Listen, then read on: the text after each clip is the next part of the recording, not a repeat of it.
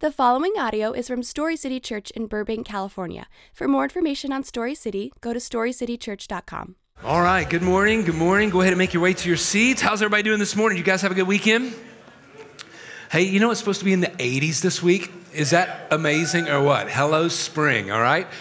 We have some folks that are visiting. We always have people visiting from different parts of the country every weekend. I think there's some folks from Chicago here, and uh, I had fun asking, "How's the weather back in Chicago?" Right? Oh man, I love Southern California. Uh, hey, uh, my name is Matt, and I'm the pastor of preaching and vision here, and I'm excited to finish out the "You Ask for It" series. Um, if you've not been around here for a while, the month of January, we've taken four weeks, and uh, we allowed you to shape the content for a sermon series. You ask the questions, and uh, it's been good for us to hear what's on your heart. And uh, we've taken these four weeks, and we want to answer some of those. Now, here's the thing um, today is the last day, and a lot of you guys ask questions. You're like, you didn't answer my question. That's okay. Uh, it wasn't that it wasn't a good question. Some weren't good questions. No, I'm just kidding. Uh, but, but, but we couldn't answer all of them. But what we would like to do is at some point in the future, we would like to shape future sermon series based on those questions because they were really, really good. And so if you have a question that we did not answer, and you're just like, I need to know, would you just grab us? Feel free to grab us afterwards. We'll be happy to set up coffee or lunch, and uh, we'd love to spend some time with you, all right? Today is a tough question. Uh, we saved the best for last. I don't know if it's the best, it's the hardest for last. And so, um, I finished this sermon on the way to Las Vegas on Friday. I was preaching three times this weekend. I got back at 1 a.m. this morning.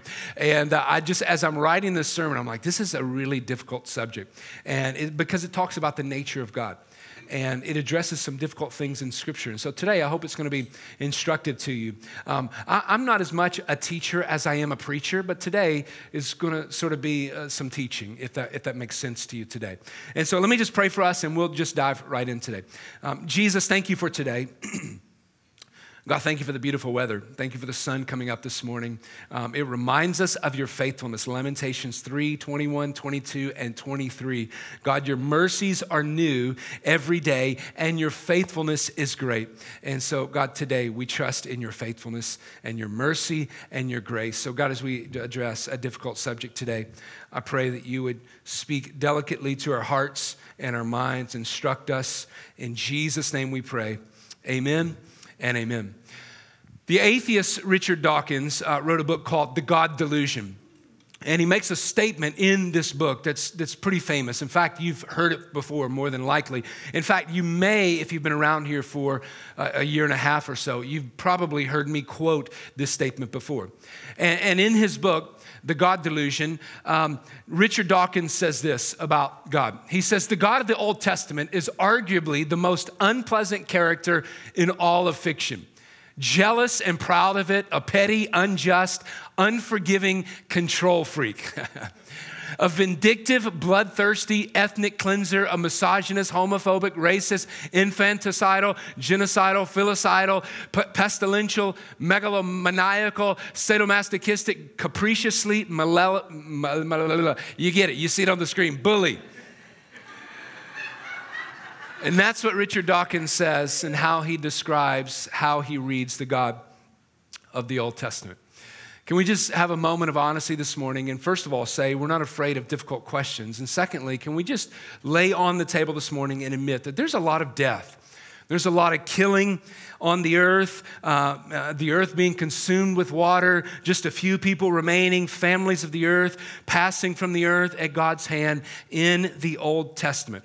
And the reality is, when we flip to the New Testament, we just don't read much of that. We read Jesus hanging out with what Scripture says were the worst of the worst. They were the tax collectors and the sinners. And we read about a more graceful God in the New Testament. And so some people would say God seems to be this cranky and harsh God in the Old Testament. But when, then when you get to the New Testament, it's like, it's like the, the harsh edges have rubbed off right? Like, like an old grandfather who was rough in his younger years, and now he's more a grace filled man in his older years. So, how could the God of justice in the Old Testament order the slaughtering of people? And in the New Testament, Jesus says, turn the cheek. So, the, sort of this idea this morning centers on the nature of God. Can Christianity be true because the nature of God seems to be in conflict, in contradiction. And so, yes, these things are there. These things are in the Bible this morning. Look, I didn't need a creative illustration to get your attention this morning. You're dialed in already, right? And I just want to make a promise to you this morning. I want to read some scripture, okay? It is equal opportunity today. I promise you. I will equally offend everybody in this room today, okay? But I hope it's not me offending you. I hope when I read scripture, uh, I'm just going to let scripture speak for itself. But we need to acknowledge that, yes, these things are there. And there's something to this question that needs to be understood, okay? So, so let me do this. I, I, just want to read some scripture together. You're like, like, like, where does this say this? Like, like, Matt, I don't come to church. This may be the first time you've been here, or I've not been in a long time. I've heard people talk about this in the Old Testament. Where do you actually read this about God being harsh in the Old Testament?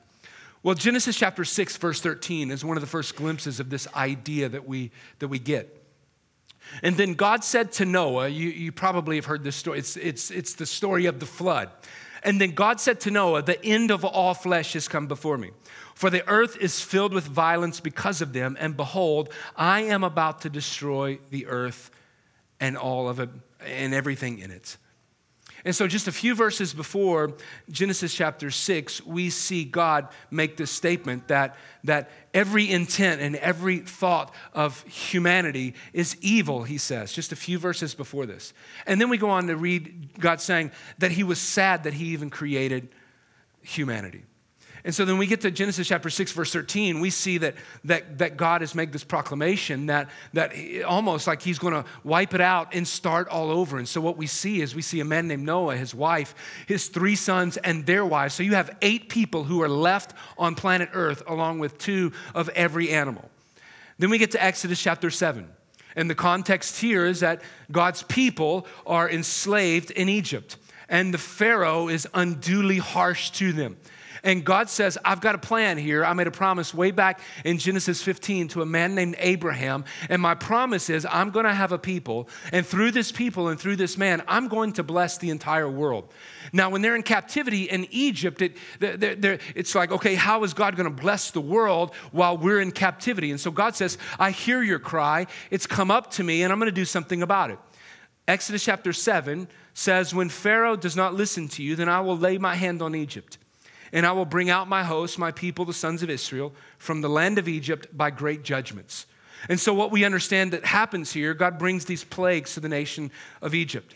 And the very last plague we see is a plague where every firstborn in the country is killed, including Pharaoh's son, including the firstborn of every cattle in the country. Exodus chapter um, 11, verse 4 and 5 says, Moses said, Thus says the Lord, about midnight I'm going out into the midst of Egypt, and all the firstborn in the land of Egypt shall die. And from the firstborn of the Pharaoh who sits on the throne, even to the firstborn of the slave girl who is behind the millstones, all of the firstborn of the cattle as well. And so we read that, and we're like, God, that's, that's difficult to digest. God is literally ordering the slaughter of people. But then we, we, we, get into a similar scenario, though a little bit different, and it offers uh, uh, uh, uh, probably an equally, if not more, difficult scenario for us to digest. We find ourselves in Joshua chapter 6, and now God is not acting alone. God's not acting alone in, in the slaughter of people. God is using humanity to exact his justice and judgment. Joshua chapter 6, verse 17. This is the story, if you remember, if you've been around church at all, of, of the people of God. Remember what they did? They marched around the walls of where? Where were they marching? Jericho. They marched around six times. And then on the seventh day, they marched around seven times. And the walls fell down. And then in Joshua chapter 6, verse 17, we find out what God has asked to happen. The city shall be under the ban, it and all that is in it belongs to the Lord. Only Rahab the harlot and all who are with her in the house shall live, because she hid the messengers whom we sent. And then you get to verse 21, and here we find the aftermath of what happens in this city. They utterly destroyed everything in the city, both man and woman, young and old, ox and sheep and donkey, with the edge of the sword. You're dialed in this morning. I can see. You've never been like this before, okay? No doubt this is a, a complicated moral question. Because now God's not just acting alone, He's using humanity to exact his justice. Now we get to the New Testament and we see something that, that seems to be different than what we've read about in the Old Testament. Matthew chapter 4, uh, 5, verse 44 says this But I say to you, love your enemies and pray for those who persecute you. Matthew 5, 38 and 39 says, You've heard it was said, an eye for an eye and a tooth for a tooth. But now I say to you, do not resist an evil person. And but whoever slaps you on the right cheek, turn the other cheek to him also. So in the New Testament, we see Jesus saying, lay your life down for the world. Don't kill in order to spread the gospel. In fact, you may have to die in order for the gospel to spread. And that was the story of all but 11 disciples.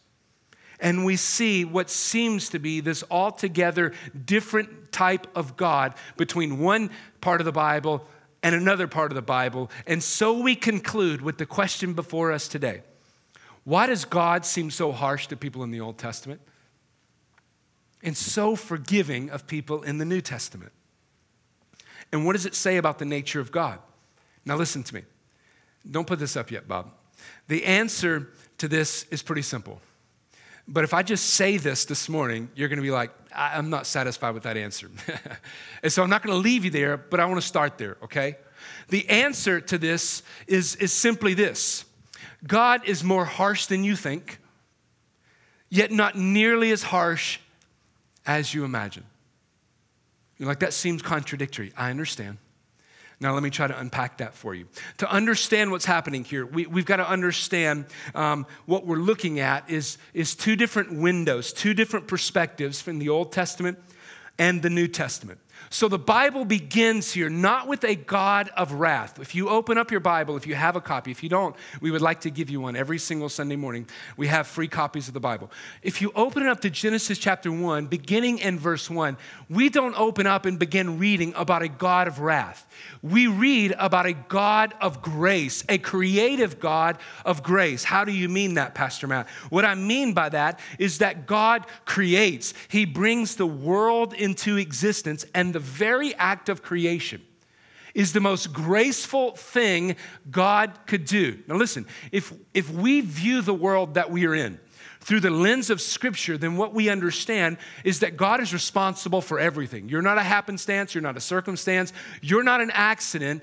God is responsible for you. And when you understand properly through Scripture, what you understand is that you didn't ask for it, you didn't deserve it we didn't have this situation where God was lonely and so he created. He didn't need us, yet God created humanity.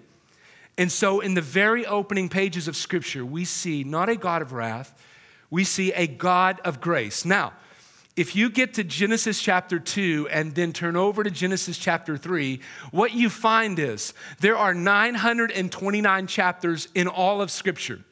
It only takes two chapters for creation the ones whom God is responsible for, who didn't ask for it, who didn't deserve it, yet God in His grace said, I'm going to make this happen. It only takes two chapters for humanity to be ungrateful. it only takes two chapters for humanity to be ungrateful, and humanity introduces this activity in the world that did not exist prior to this. And that activity is what we understand as sin. And so uh, the reason why that activity did not exist before is because that's not in God's nature. Part of the essence of God's nature is what we call His holiness. Big word, big church word. What does holiness mean? Holiness, in essence, means being separate from something else. God is wholly different. He is wholly separate from humanity, which means sin cannot exist in the presence of God, even though the world that He created now partakes in that sin. So when we look through this Old Testament window, we see a God who's establishing a created order that rebelled against that created order. And so, in the aftermath of that rebellion, now what we see is a loving God who promises to make it good once again. If you've been around here for a while, you hear us say this often. This is not how God originally created it to be. And when we messed it up, God said, My promise is I'm going to get us back to the garden. I'm going to get us back to that place. And those promises are not dependent on me. Those promises are not dependent on you, those promises are dependent on the God who made them. Now, listen, just like he did in the garden with Adam and Eve, God now says, as he's unfolding this plan to get us back to the garden, God now says, I'm asking for your obedience. I'm asking you to respond to the glory of who I am. And that's difficult for a lot of us, especially in Western culture, in individualistic culture, where we want no one pressing down on us, not even our bosses, not even our spouses, not even our kids. We want nothing holding us down. And so it's difficult to hear that God now says, I want your obedience. I want you to respect my glory. Now, here's the thing only God has the privilege and the capacity to make that claim. Why? Because that claim is related to the nature of God, which is His holiness. God is the only one who is completely separate from sin. And when sinful man disobeys God, God has obligated himself to destroy and eradicate sin from the earth. Now, listen to me. God's intent there to destroy evil is for your good and for my good. You're like, I, am I'm, I'm, I'm having a hard time seeing that right now, Pastor Matt. The reason why it is good is because when the barrier of sin is removed between us and God, then fellowship, the possibility of fellowship with God, is now possible. Until that barrier is removed, fellowship with God is not possible. We understand that God knows every hair on every head on planet Earth from the beginning of time until now. He's not absent of your story, He's not unaware of your story. He knows your story. But listen, if your problem of sin has not been dealt with, that there's still a barrier between you and God because of your sin, fellowship with God is just not possible. That's the record of, uh, of Scripture. And so, when God has this intent to destroy sin, He's doing so for your good and my good in order to make fellowship with Him possible. And so, God says, when you obey me, the mission moves forward. But when you disobey me, when you obey me, the mission moves forward. The mission, it expands to the world. But when you disobey me, the mission is stifled. And there are consequences. In other words, we find in the Old Testament people doing things they don't want to do, serving people they don't want to serve, going places they don't want to go. And so the God of grace who created humanity, who rebelled, that God is on mission now to restore it. And listen to me, listen to me. This is going to be hard, but I, I, I need to say this to you. And that God is now justified in acting in ways that fulfill his mission. If God did not punish evil, if God did not punish evil, we would not only consider him unrighteous, but we would consider him uncaring. Now, just, just imagine for a moment, in an imperfect illustration, you have a family member, a daughter, a wife, a sister, a mom, who has experienced brutal evil in this world. And that evil was captured on film. Everybody saw it. Everybody knows it. We have the record of it. Nobody denies it. CNN has published it. Fox has published it. MSNBC has published it. Everybody around the world has seen the tape and the film, and we know who exacted that evil on your loved one. And that guilty party is now standing in the courtroom, and the judge says, I recognize that you are guilty. And the whole world knows it and there's not a shadow of a doubt who did this to her. But I need to tell you something. I know you're guilty, but from my perspective, I'm going to decide to ignore the law and allow you to walk free out of this courtroom today. Now, if we saw that picture, we would say, that judge is unrighteous. That judge is not just. On the other side, if we had a person who had been, um, evil had been done against, but we're not sure who the person was that did it. We're not overly, in fact, there's a bit of evidence that suggests that this person did not do it. And then in that scenario, the judge says, I know we're not certain about who did this, but today somebody's got to pay for it. So you, you're going to experience the maximum effect of the law life in prison or death in the electric chair. And that's a God who's uncaring. I mean, th- that's a judge who's uncaring. And so, in both scenarios, we see this idea that if God doesn't punish evil, then not only do we consider him unrighteous, but we also consider him uncaring. Now, listen to me. Listen to me. This is a difficult statement, and I want you to see my face when I say it to you this morning.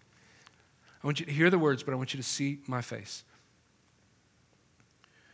God is just in killing whoever he pleases.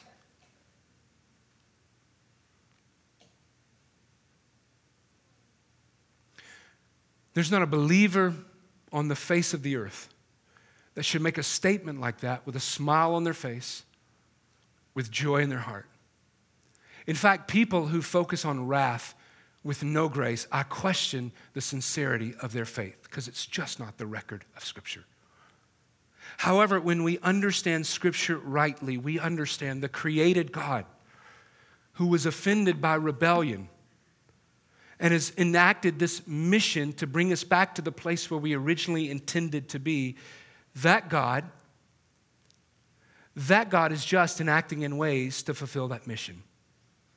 And so the window that we see in the Old Testament is one that shows how wrathful, how just, how true, how glorious God is. Now listen to me, and how terrible sin is. How terrible sin is. So, so I think there's this intention in the Old Testament when you read it. There's this intention to, to, to make um, the, the, the, Old Testament look bleak, to make sin look horrible, to make God look just, for, for there to be much less mercy and proportionate to what you see in the three years when Jesus walked on the earth. And that's intentional. And furthermore, we're not privy to all the content and the actions and the attitudes and the perceptions of the nations of the world towards God. And so we question why God would choose to punish those whom we think that would be unfair, and we're just not privy to all of that content. So the Bible portrays God not only as a loving and long suffering, but also a just judge who punishes an unrepentant and the wicked. Listen to me. For him to be one without the other would not be good news for us, y'all. For him to be overly just, for him to be overly harsh would not be good news for us to him for, for him to be, um, to, to, be to be all loving and long suffering and all grace. It would not be good news for us y'all. It would not be good news for, for your relative who experiences evil to not experience justice even though that doesn't always happen. And so but there's a difficulty. There's a difficulty in understanding this process. We see this justice in jericho we march around the wall, the walls fall, and then the people of God go in, and, and God says, There's nothing to be breathing when you finish. No man, no woman, no child, not even a donkey has breath in their lungs when you're done. And there's difficulty there because it's not now God acting on his own, it's now God acting through humanity to exact his justice. There are humans killing humans, and now there's a moral question of what is right to do. We have to understand something. The sixth commandment says what? Do you know what it says? Do not what? Murder. Now we've got Joshua and the Israelites murdering people. How do we explain it? God's commanded Joshua to wipe out Jericho, not leave anyone or anything with breath in their lungs. Joshua 6, 1 through 5, verse 21. Now, listen, we need to understand what's happening here. In Joshua chapter 6, there's a people, there's a nation that God has assembled for himself. Listen to me. He is the immediate king of this nation. We live in a democracy, we have a government. This immediate king was, uh, was over these people, this ethnic group. There was a political alliance with God, and now these people lived in a theocracy, different than how God is king over the church today. Vastly different how God is king over the church today. There is not a political, there is not an ethnic dimension to how God is over the church today when we read the Old Testament, God is the immediate king. There is a theocracy. He is, he is, he is commanded, he is, he has covenanted himself with this people. And those people serve as the instrument to accomplish his judgment in the world at that time. So during Joshua's days, God's the king. We live in a democracy. Joshua and the people of Israel lived under a theocracy. God was the king. And what's happening in Joshua 6 is the fulfillment of what God said way back in Genesis 15, 14, 15, and 16. Is that the sin of the Amorites would become full for 400 years until their capacity to offend God could not be any greater. And then at that point, God would use his people and send them in as instruments of judgment. So, under the rule of God as king, Joshua is vindicated to annihilate those people. That's complicated. That's complicated. It's a complicated moral issue and question to understand in this situation that God asked humans to kill. It's a different situation than when God sent this flood to the earth and everybody on planet Earth, save eight, were remaining. It gets difficult when he uses other people. So, what about today? Do we have a right to kill people today? Do we have a right to kill in the name of God today? It's a great question. That was included in a paragraph that was asking this question today. The answer is no. The answer is no. Then, then, then why? How do you reconcile that, Pastor Matt? Because God has given the sword of judgment to the government. Last week, if you were here, you remembered we mentioned this in Romans chapter 13. Romans chapter 13. Let me, we don't have that scripture, but let me just read it for you real quick. And God has given the authority of, of the sword to the government. Romans chapter 13 says, For rulers, um, Every person is to be in subject in verse 1 to the governing authorities. For there is no authority except from God, and those which exist are established by God. Verse 2 Therefore, whoever resists authority has opposed the ordinance of God, and they have opposed, um, uh, they have received condemnation upon themselves. Verse 3 For rulers are not a cause of fear for good behavior but for evil. Do you want to have no fear of authority? Do what is good, and you will have praise from the same. Verse 4 For it is a minister of God to you for good. God is saying the government is a minister of God to you for your good. But if you do what is evil, Scripture says, be afraid, for it does not bear the sword for nothing. The government is a minister of God, an avenger who brings wrath on the one who practices evil. Therefore, it is necessary to be in subjection, not only because of the wrath, but also for conscience sake. For because of this, you also pay taxes, for rulers are servants of God, devoting themselves to the very thing. Rendered, we said this last week, render to all what is due them, tax to whom tax is due, custom to whom custom is due, fear to whom fear is due, honor to whom honor is due. The government now has the authority to take a rapist, to take a murderer, and subject them, punish them for life in prison and even possibly kill them. It's not illogical to believe that Genesis 9 can be reconciled here and consistent with God's nature for capital punishment because of the value of man.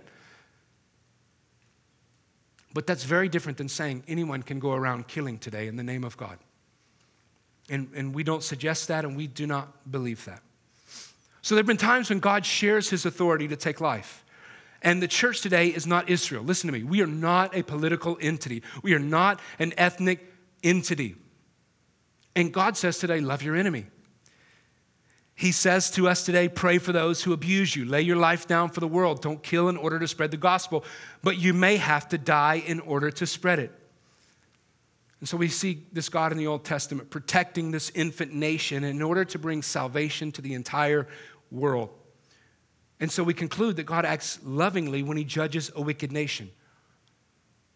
And so when he says to Abraham, You're going to be the father of a great nation of people, God specifically says he's doing that so that the entire world can benefit from it. And if Israel loses its identity, then all of humanity would lose its pathway to God's blessing. Now, before we leave the Old Testament, and we're going to conclude here, before we leave the Old Testament, let's be reminded, because it's it's, it's very easy to get caught up in Joshua 6, in Genesis 6, in Exodus 7. It's very easy to get caught up in those stories, but, be, but forget the fact that those aren't the only stories in the Old Testament. We see not only a, a God who is just, but we see a God who is long suffering, a God who is compassionate, a God who is forgiving. If you've been around here for a few months, we just walked through the book of Jonah together. And you remember what happened. God sent a man to go to a very evil and vindictive people who were some of the most cruel people on the planet. And they were actually enemies of God's people. And that's why Jonah said, I don't want to go there, God. I don't because they may kill me, God. But also, God, what happens if you forgive them? I don't want you to forgive them, God. They don't deserve forgiveness. And God says, No, no, no. Those are the people I want you to go to because I'm long suffering and I'm compassionate And so God extended this chance to repent in the book of Nineveh, even, I mean, in the book of Jonah, even though their deeds were wicked.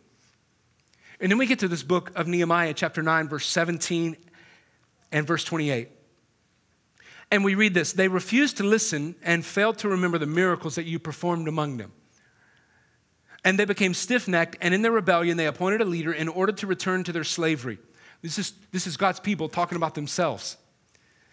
But this is what they said. But you are a forgiving God, a gracious and compassionate, slow to anger and abounding in love. Therefore, you did not desert them.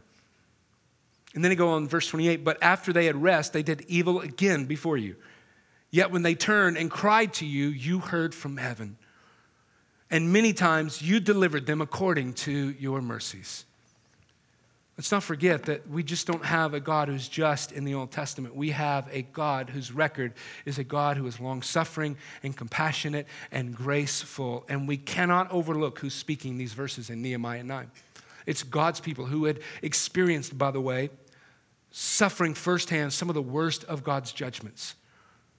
And yet, the dominant note of Nehemiah 9, and really the Old Testament, is how merciful and gracious and forgiving God is. Now, that's the Old Testament window that we're looking through. The New Testament window that we're looking through is that we read about Jesus having this incredible open heartedness towards people who were considered evil. And so, why do we have this seeming difference here in the New Testament? This is good. this is where hopefully your heart is warmed and your affections are stirred this morning. I believe the answer is in Luke chapter 4. In Luke chapter 4, Jesus is beginning his ministry. I just preached this, this the, the, the 13 verses before yesterday in Las Vegas. Verse 16, Luke chapter 4, Jesus is beginning his ministry, and this is what it says. And he came to Nazareth, where he had been brought up, and as was his custom, he entered the synagogue on the Sabbath, and he stood up to read. And the book of the prophet Isaiah was handed to him. I, I don't know why. I just, this is a very visual scene. Jesus is in the synagogue, and the attendant hands him the book of Isaiah from the Old Testament. And Jesus begins to read, it says. And he opened up the book and he found the place where it is written. He goes to Isaiah chapter 61. He reads verse 1 and the first half of verse 2. And this is what Isaiah 61, verse 1 and 2 says And the Spirit of the Lord is upon me because he anointed me to preach the gospel to the poor. He has sent me to proclaim release to the captives and recovery of sight to the blind, to set free those who are oppressed. And then Jesus reads the first half of Isaiah 61 2. And he says, To proclaim the favorable year of the Lord. And he stops. Why does he stop? Because the second half of verse 2 talks about the day of vengeance that was upon the people in the Old Testament where we see the seriousness of sin, the justness of God. And he stops there. And then it says, and he closed the book. And then it says, he sat down. And the eyes of everybody in the synagogue are on Jesus. Like this is so visual. I can just see it play out. It's as if Jesus was saying to those people who were the ethnic, political people of God in the Old Testament, it's as if Jesus is saying, Now I know you've got questions. And Jesus says this in verse 21 And he began to say to them, Today, this scripture has been fulfilled in your hearing. This scripture has been fulfilled in your hearing. In other words, he said, I know you read about my justice in the Old Testament and how it needed to be understood what's happening here. But now there's a new window. And the window that you're about to see through is encapsulated in John 3:17.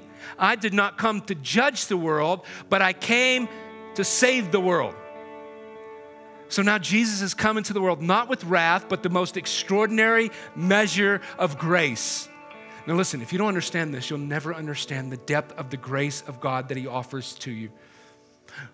All of the Old Testament people who suffered the wrath of God for their sin, the nation of Egypt, the people who got wiped out in Genesis chapter 6, Jericho, all of the people who experienced the wrath and the justice of God in the Old Testament. Listen to me.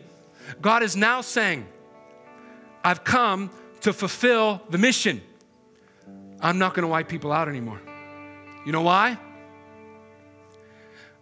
I'm going to take it on myself. The full measure of God's wrath and justice.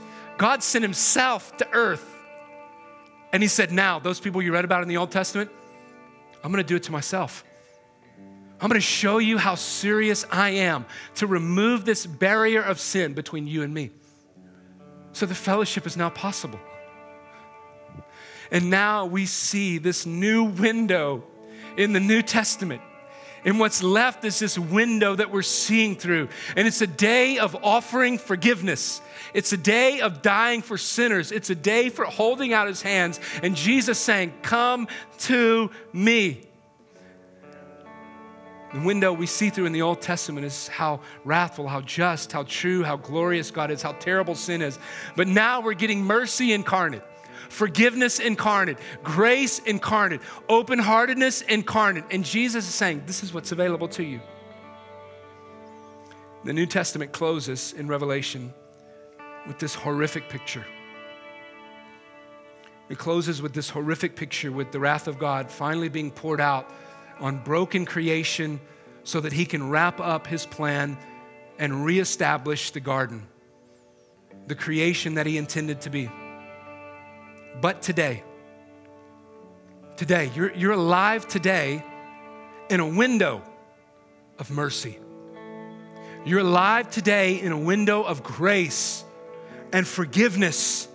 And listen to me, I want to say to you this morning, you should embrace it. Now, let me wrap up by saying this different aspects of God's nature don't imply a contradiction.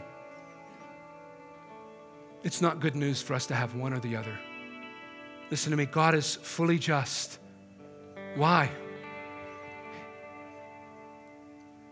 He allowed the full wrath of God to be taken on his own body. So we also know he's also fully grace. For him to be one without the other is not good news. Hebrews 13:8 says he is the same yesterday, today, and forever. Have you trusted your life to Jesus? that's the grace of God on display for you this morning. Your sin is terrible. And yet God is saying, I no longer need to be harsh so that you can understand how terrible this is, I'm going to experience the harshness for myself and remove the barrier between you and me. And today, if that barrier has never been removed, you've never come before God and you say, God, thank you for that. God, I trust my life to that. And I know today can be different from now to the end because you've saved me. You've, you, have you have removed that barrier. I recognize it and I trust my life to you. I don't know if you've ever done that before. Maybe you've been around church for a long time and you're like, I just thought it was about being moral and good. And, and that's not it. That's a terrible life to be lived, a life that's just moral, because you'll never add up and you'll always experience guilt and shame until you realize that when you allow Jesus to experience the guilt and shame, then you tr- find true freedom. You trusted your life to Jesus today? I'm going to pray for us. You just pray with me right now in a reverent moment. Just bow your head close your eyes and I, am going to pray for us. But let me just say this if you've never trusted your life to Jesus, can I ask you to do that? In fact, can I just beg you to do that? We're in a window of mercy and grace. And God is saying, Come to me. Nothing magical and mystical about that. We don't make you say anything you don't want to say, make you stand on the stage, embarrass you, make you do anything you don't want to do. It's simply a moment that you have with God, and you say, God, I know who I am before you, and I know what you've done for me, and you've removed the barrier of sin, so I trust my life to you. Jesus, save me today. I turn from my sin, and I'll walk with you the rest of the days of my life. If you've never done that, I, I want to beg you to do that today. And if you do, I want to know it. Why? Because this is not a solo flight. This is a community journey. We walk together and we want to walk with you. And so if you want to trust your life to Jesus today, can I ask you to do something simple? I told you, I'm not going to embarrass you. When you leave the auditorium this morning, there's a connect table and there are leaders out there. And there's a card and it just says, I've trusted my life to Jesus today. And if you just go, you may even want to say, I've trusted my life to Jesus to one of those leaders, or you may just want to take a card and fill that out. Our promise to you is we're going to follow up with you this week. Give you a Bible, give you some material to walk with God. And that's all we want to do. Jesus, we love you. I pray over this room this morning. God, I know there is a, a heavy tone in this room. God, this is a difficult subject. It's not easy to approach. God, I pray that you would take the last few minutes together in the scripture that we've read. And God, I pray that you impress upon people's affections the truth that you are fully just and you are full of grace. And Lord, we love you. In Jesus' name, amen.